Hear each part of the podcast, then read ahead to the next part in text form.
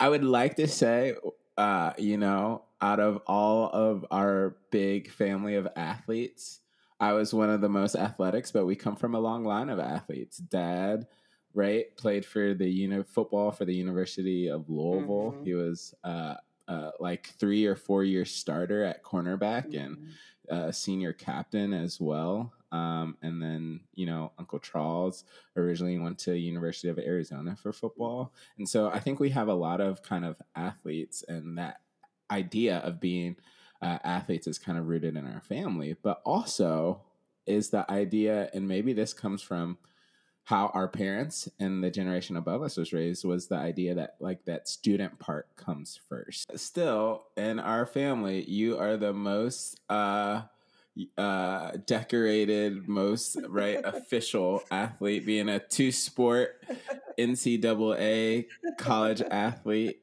How are you? I'm curious because you were right uh i know when i was at morehouse we called it like i was psychology pre-health professions. mm-hmm when you were at Spelman, what was were you like pre med? Like yeah, I was biology pre med. Well, honestly, I was I was undecided pre med because I didn't want to be defined and put into a box.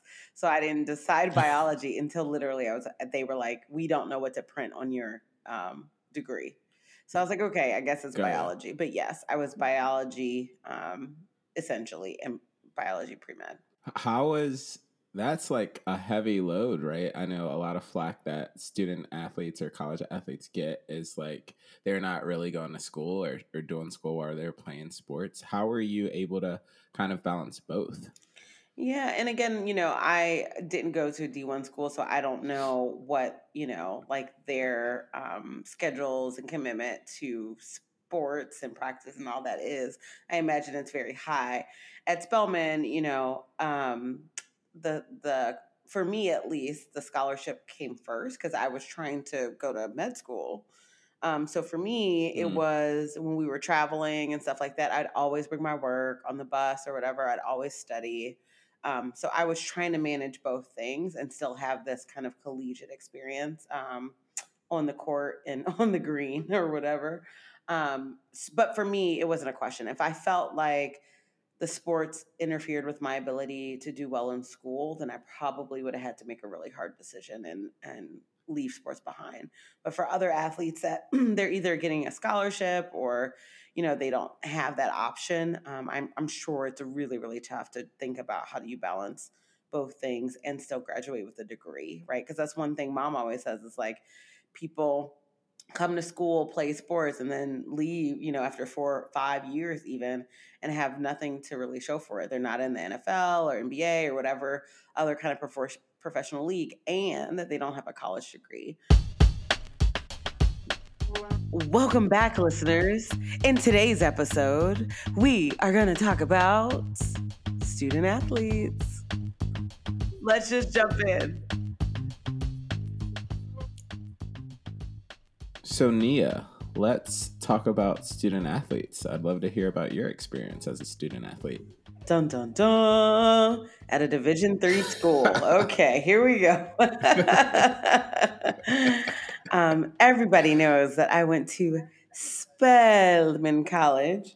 Um, it's mm. it's interesting because at the time when I graduated from high school, I was um, a person who loved volleyball. Like I still to this day love, love, love it. And I think at the time, Spelman was getting a new coach, and um, I didn't like the coach. And for tryouts, this was terrible. I remember this to this day. It was so embarrassing. The coach was really hard on us, and not in a way that I felt like promoted learning, but more in a way that I felt like was belittling and humiliating. And I didn't think really she knew what she was doing. I thought she played basketball and knew how to um, coach in basketball, but not a good volleyball player. I was like, just because you're tall doesn't mean you're a volleyball player. And so there was one thing that she had us do, like run laps or do something before the tryouts or maybe during the tryouts, I don't know. But I just like disagreed with it. And I like disagreed with her fundamentally. And so I was just like, fuck you, I'm out. And on my way out, I will never forget it. I was so mad. I was like, I'm not doing this. Fuck you. I'm done. Like, whatever. On my way out, I tripped, okay, in front of everybody. and I was like, oh, wow. oh wow like i'm like fuck you coach and then tripped and then it's like oh, okay there you go so um my first few years at spelman i didn't play volleyball which was really painful for me because i loved love love love volleyball but i was like as long as that coach coaches i will never ever play again um, which was sad but um Spellman, spelman at the time was trying to move up to a different division and so was adding sports because I think you need more sports to be able to, to to move up. And so they added golf at the time. And one of my best friends was like, let's join the golf team. I was like, girl, I don't play golf. And she's like, it's okay. They just need they just need warm bodies. so I joined the golf team. to this day, Tio is always like, my um, my niece played collegiate golf. Nobody knows that I didn't know what I was doing. So I learned, I learned in quotes how to play golf. It was the most humbling experience you could ever, ever imagine. playing golf at the collegiate level, having never played in tournaments, literally where you're swinging at the ball like three or four times and missing and missing. and for our listeners that don't know, you're not supposed to swing multiple times at the, at the ball. Like you get a worse score. So that was the most humbling experience, but I got a varsity letter for that shit-tastic performance. And then eventually the coach for volleyball left. So I was actually able to play um, volleyball at Spelman, which was awesome. And you know, I think my honestly my college, my high school team could have beat Spelman, my collegiate team, but um, it was a, it was a great, great, great experience for me and uh, meeting other people and trying to get some physical activity, um, but certainly not at the level of like a Big Ten type of school or anything like that. What about you, Boogie? You know, uh, one thing that you said when you were sharing your experience as a you know college uh, student athlete that really stuck out to me was when you weren't playing volleyball and how much you missed it and how much it meant for you to be back there. I think for me and my journey as a student athlete in college, right, I didn't choose to play football, which was my main sport coming out of high school, out of fear. I just didn't think you could be queer and play sports. And then I remember my freshman year just missing sports so much that uh, I knew I was going to transfer to Ohio State. And I was like, I have got to I have got to get back into sports. And I remember seeing Ohio State rugby on TV, and I was like, I knew I wasn't in the football shape that I once was, as if rugby shape would somehow be less. I don't know what I was thinking. Um, but uh, so I decided, you know, uh, I'm going to go out for uh, rugby at Ohio State. So I played Division One rugby, and let me tell you, I align with some of your experiences because these were I was playing against kids that played rugby their whole life, and I didn't understand the rules of the game. I would get, uh, yeah, I would get yellow carded at least once a game, every game, because I would be doing these penalties. I remember I, I realized there was no blocking. I was like, oh, I can't block for my ball runner. It, it was it was wild but I, I also connect with that feeling of camaraderie, uh, the social aspect, right? And then though we were Division One, that was by like the American Rugby League, and we would play against teams like Army, Rutgers, Delaware. You went to some of my games. I did. Um, mm. Army.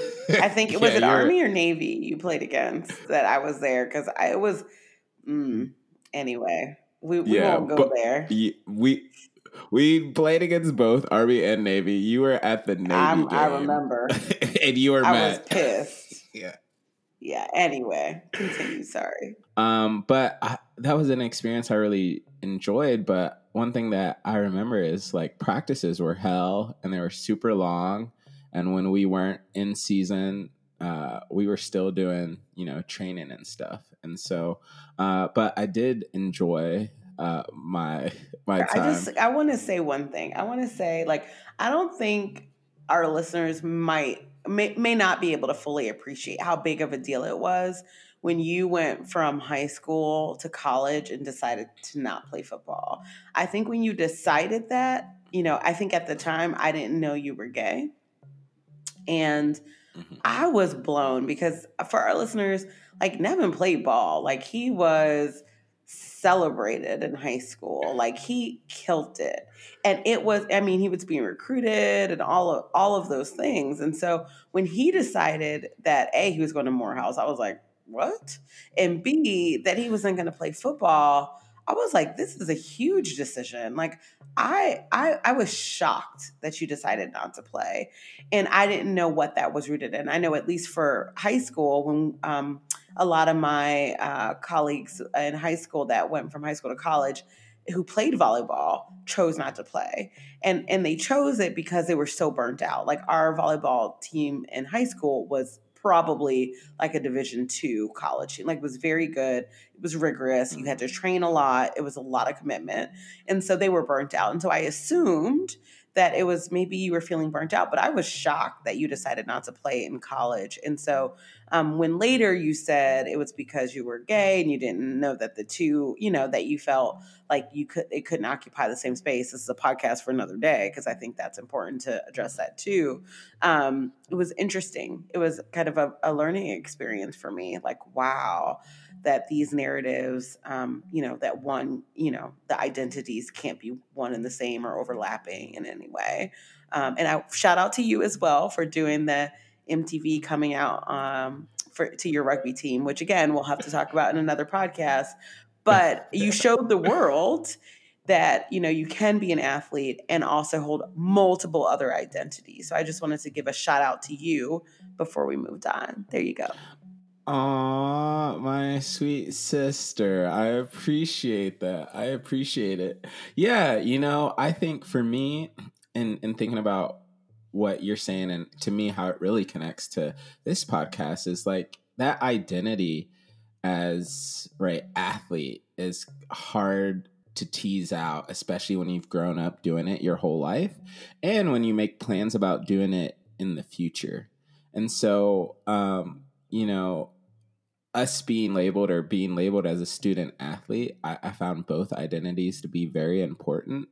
Where it would be for me at heart, it, it was hard for me to tease out one from another, which like I, I I was more of. I would definitely say I enjoyed more of one, uh, that being athlete. But I'm curious, do you know where the term student athlete comes from?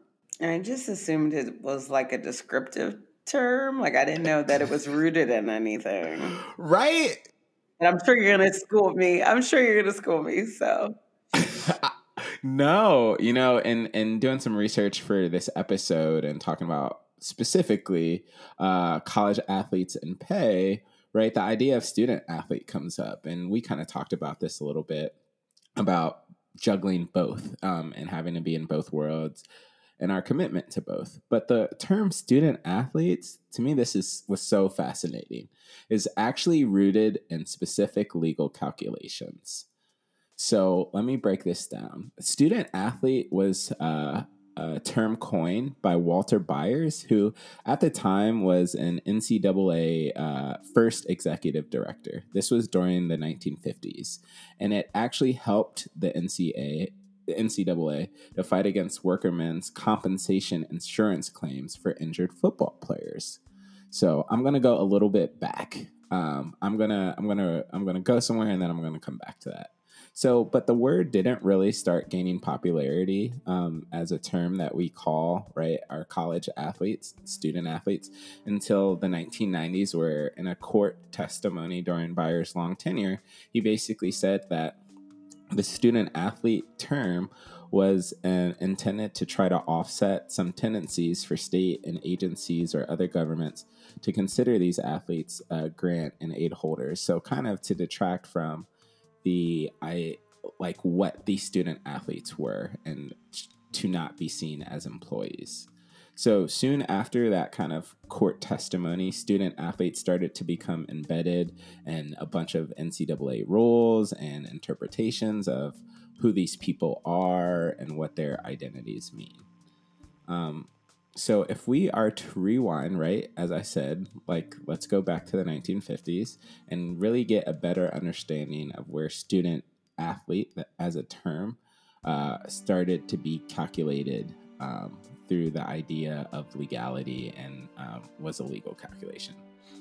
So, uh, student athlete uh, first surfaced in 19 the 1950s when the widow of a football player by the name of Ray Dennison died from a head injury while playing football in Colorado for the Fort Lewis A&M Aggies. So, uh, Dennison's wife filed for workman's compensation uh, and death benefits. So, the Colorado Supreme Court agreed with the defendant, the NCAA, that Dennison's widow was actually not eligible for benefits because the college was, and I quote, not in the football business. So, because they're saying, like, this college, they're not in the business of football, there is no kind of workers' benefits that could come from that.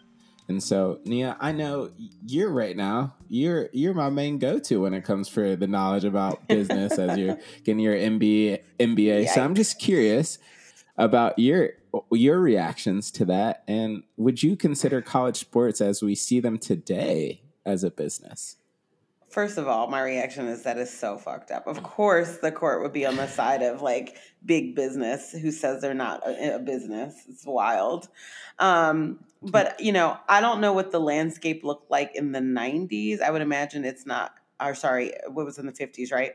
In the '50s, that it was at the same level as it is today with respect to um, the fanfare and the fame and all of that that comes with being um, an athlete, a student athlete at such a high level. But I would imagine, right, like there was some there there there was some money being made in the 50s when students played for their college teams. Maybe they weren't bringing in millions, billions, whatever of dollars, but they were probably bringing in money. They bring in fans, right, to the games um, and support the school in that way.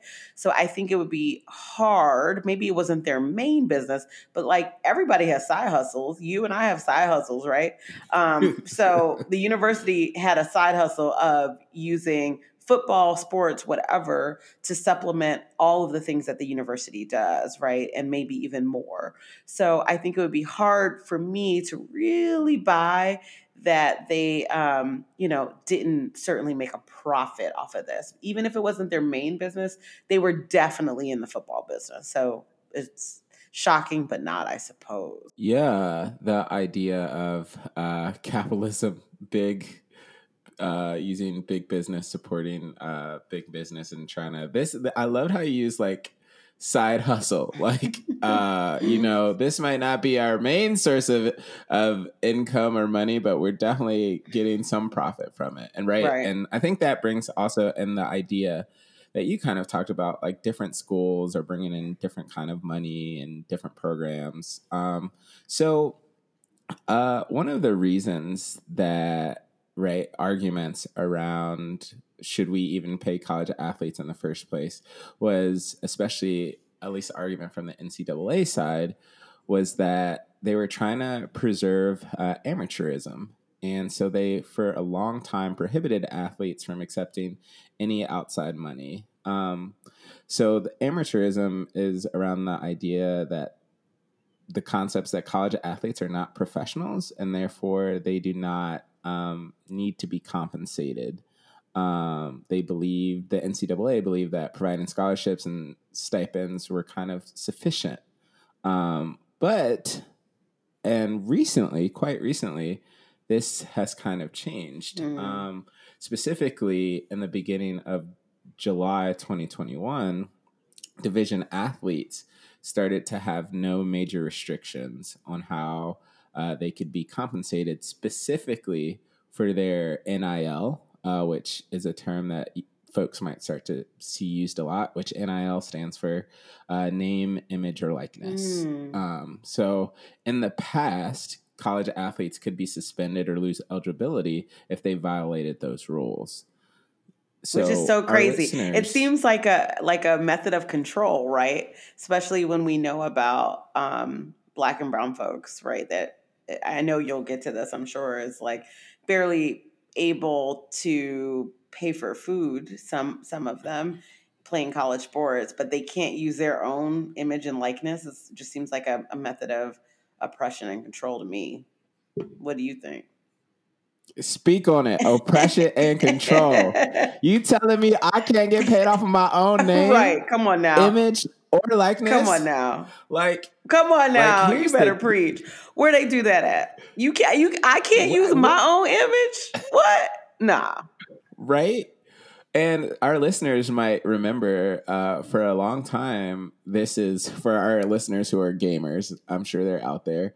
There was a football game called the NC, NCAA football where it had the number, it didn't have the names of these folks on the back of their jerseys, but it had the numbers that corresponded with the numbers of the players and their stats. It would even have their hometowns, which is wild if you Mm. go and look them up, right? And so they ended up having to pull the game because people were like, and there was a major lawsuit because they're like, "Yo, y'all are profiting off our off of our name, image, and likeness." So these were one of the things that we started to see um, some change. Some other reasons, a big reason why we start to see in change is uh, back in 2019, California passed a law called the Fair Pay to Play Act, Mm. and so kind of within this act um, was brought on by a lawsuit by Ed O'Bannon, uh, which this was a lawsuit uh, that started in the early 2010s that really prevented the organization, the NCAA, from licensing the likeness of its athletes for commercial purposes.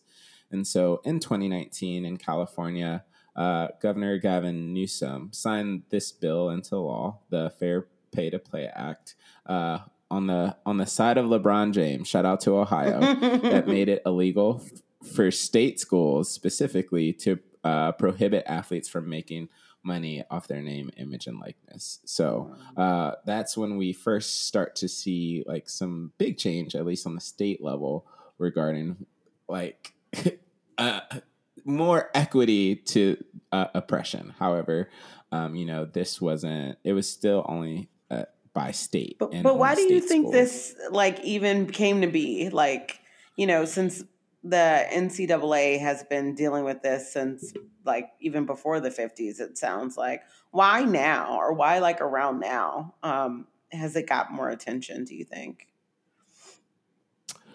Yeah, I would say there are a number of reasons. Probably um, a couple are, you know, protests from players. Um, I think people being uh, more aware. I think a change in public rhetoric uh, around should we pay uh, college athletes in the work they've done. But I let me give you an idea uh, of also why when folks like this idea that a university would say we are not in the business of football.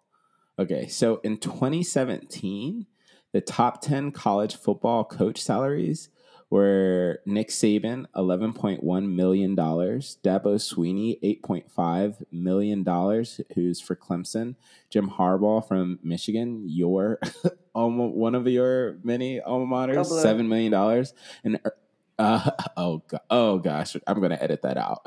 And then go Ohio State, Urban Meyer, $6.4 million.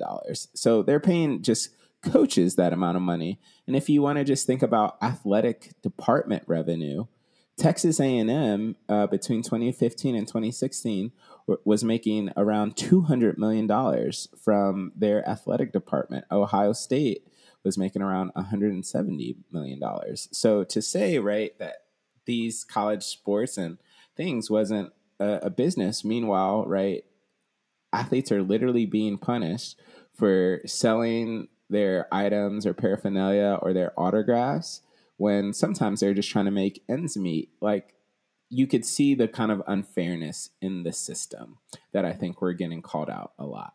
Yeah, I would love to say it was just the benevolent of the NCAA, but no, I would say it was the lawsuits that they were facing. I, I'm also thinking about isn't there like a movie or um, about players that have protested playing in a championship? Like they, um, I think it's called like National Champions. It was following like a college team that um, decided to strike before their national championship game. I haven't seen it, but I wonder if it, you know, is because of the same sort of things that we're talking about today. Yeah, I think that uh, definitely could be. Um, and you know, it's it really has been led by a state by state basis, which really um, drew the kind of NCAA to react because as states are changing their own NIL laws, their name, image, and likeness, that means that they can, right? Different players might be more uh, or want to go to those kind of states where they know that they can profit. Because the truth be told, is the max amount of money uh, a college athlete can make off their name, image, or likeness in the life their lifespan is the most in college, right? So we know that not all these athletes go professional. Um, not all those athletes play at the next level. So this, so college is really an opportunity for them to gain honestly the most money. And so I want to just share a little bit about um, how these new policies um, on the state level, which are now will be a national level, um, kind of work. So basically, essentially, athletes are allowed to make money off their own kind of celebrity uh, and growth. So they can do sponsored social media posts or advertisements, sponsored videos on Twitter, YouTube. Uh, they can provide, like, right, this is the uh, Nia Heard Garris volleyball camp. And so they can get money off of kind of using their name that way right? It sounds good. I'd go. I want to go. Yeah, I likes that. I likes that. Yeah, let me get a registration fee discount, girl. Uh, let me. I'm gonna need. I know it's gonna be expensive. Um, they can also make money off their autograph or merchandise sales. Um, so yeah. Um, so I I think this is great. Again, like I said, I know that there are some college student athletes that have come from very modest um, beginnings and find themselves in a situation where they are earning millions for the institutions and are struggling to eat and struggling to have somewhere to to lay their head and struggling to help support their families. So I think that this is really, really big.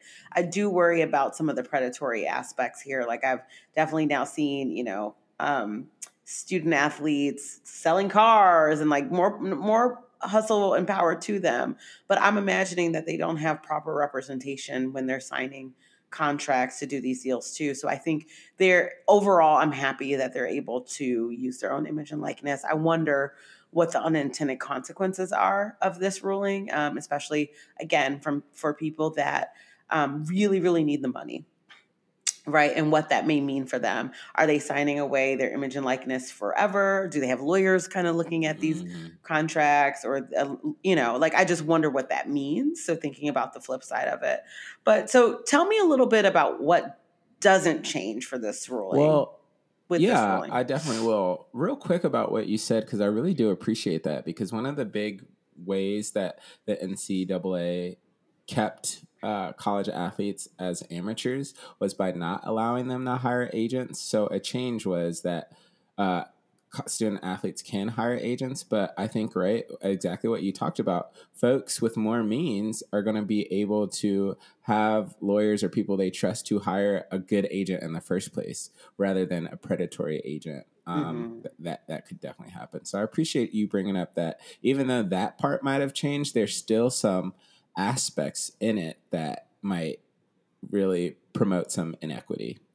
Um, but as far as some things mm. that hasn't changed, so athletes will not be allowed to receive payments or certain kickbacks for choosing a specific program, right? So uh, the idea that they can use their name, image, and likeness is specifically like as kind of a third party deal. So a lot of people were hesitant or worried that bigger programs, right, could offer these student athletes more money and therefore they would end up choosing that school. But at least mm-hmm. at least on the very basis of directly receiving money from school, they're not allowed to. And they're also not allowed to use like mm-hmm. school logos or something uh, within kind of their own name and image and likeness. So uh, if you were, uh, you know, trying to get some money, you couldn't wear a Spelman jersey or have a Jaguar. I believe y'all are the Jaguars. Jaguar on it. Yeah, right. but maybe you would just wear uh right light blue. I'm sure y'all have a very specific name color for the blue that y'all are, but you could just wear something that's vague, but it would be your name, right? Your image or your likeness that has to draw on people. You can't also use the college logo. Isn't that funny how that works though? They could they could have used my image though. Ooh, Right? They could have used my image, but I can't use theirs to make a little money to secure the bag. Ooh. Really? Ooh, Okay then. ooh, okay. They sell it. They selling jerseys with your number on it, knowing that people are buying it to be uh her her Garris stands, but they won't. Yeah, yeah, that's the T. That's the T, sis. Literally. Uh, but you know, some of these stipulations are on a school by school basis. For example, they bring up that if your school right has a like deal with Nike, but Adidas or someone else, Under Armour offers you a specific deal that you might be able to take it. And so, but that those kind of things are on a case by case basis. Um, Hmm. so so yeah, Tell me a little bit about why it's been why it's taken so long to have this change. yeah. So I, I think you basically hit the nail on the head earlier on today, right? When you uh, in the episode when you talked about you know big business, and it goes back to capitalism, right?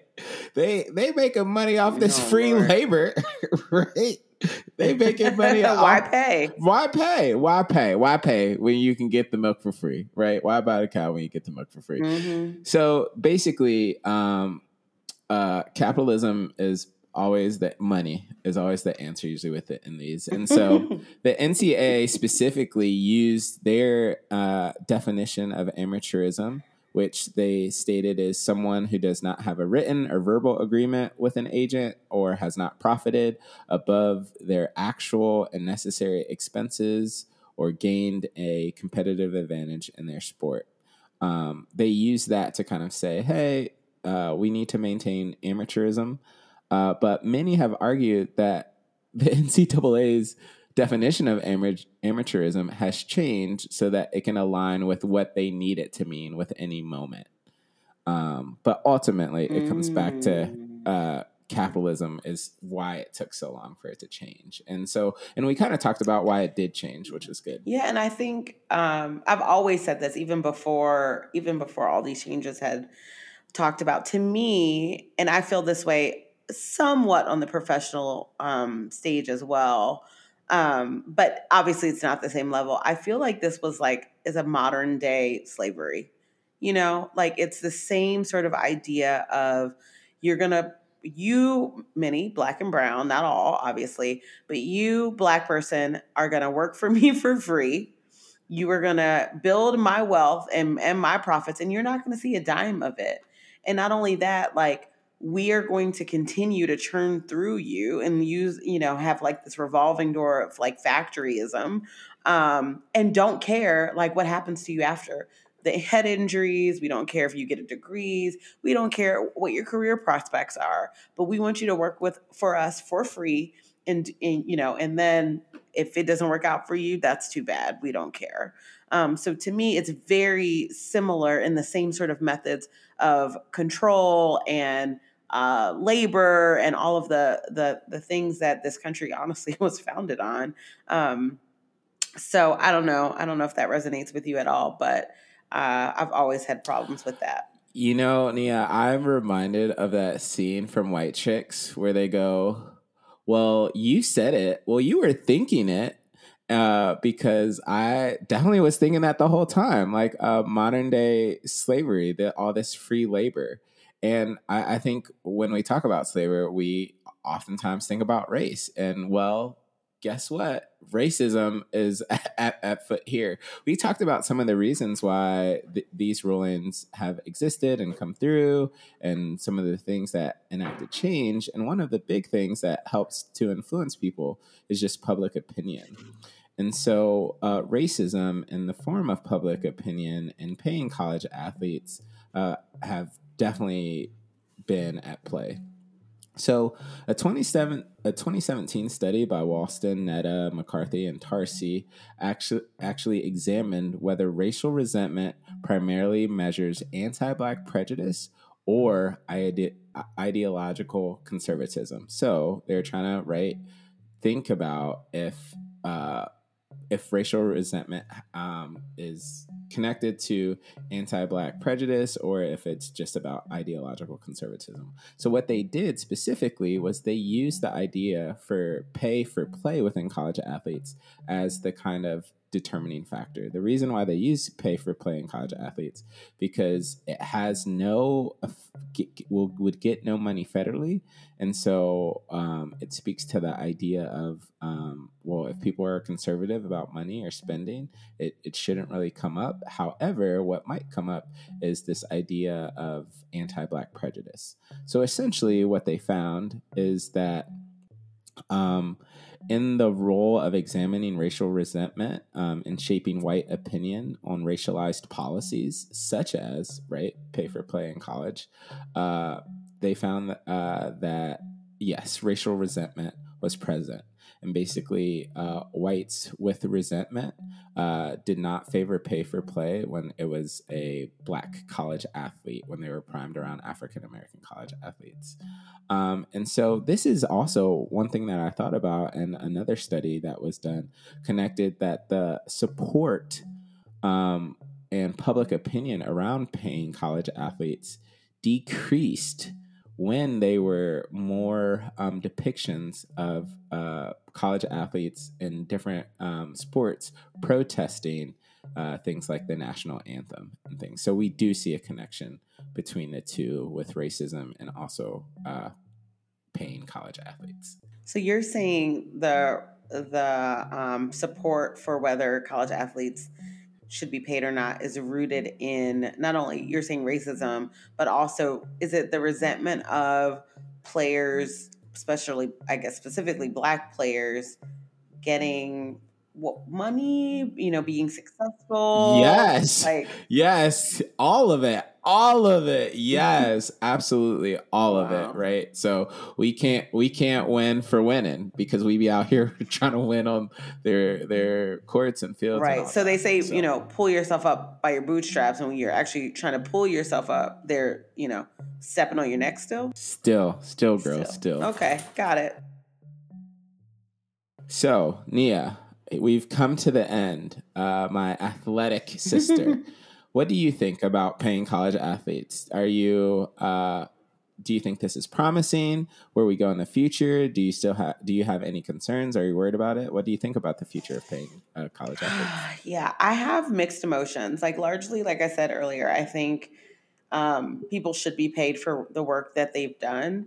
I think in college it becomes a little difficult in sorting that out um, because the previous models for being paid in college while working at the college tends to be like work study models and financial aid.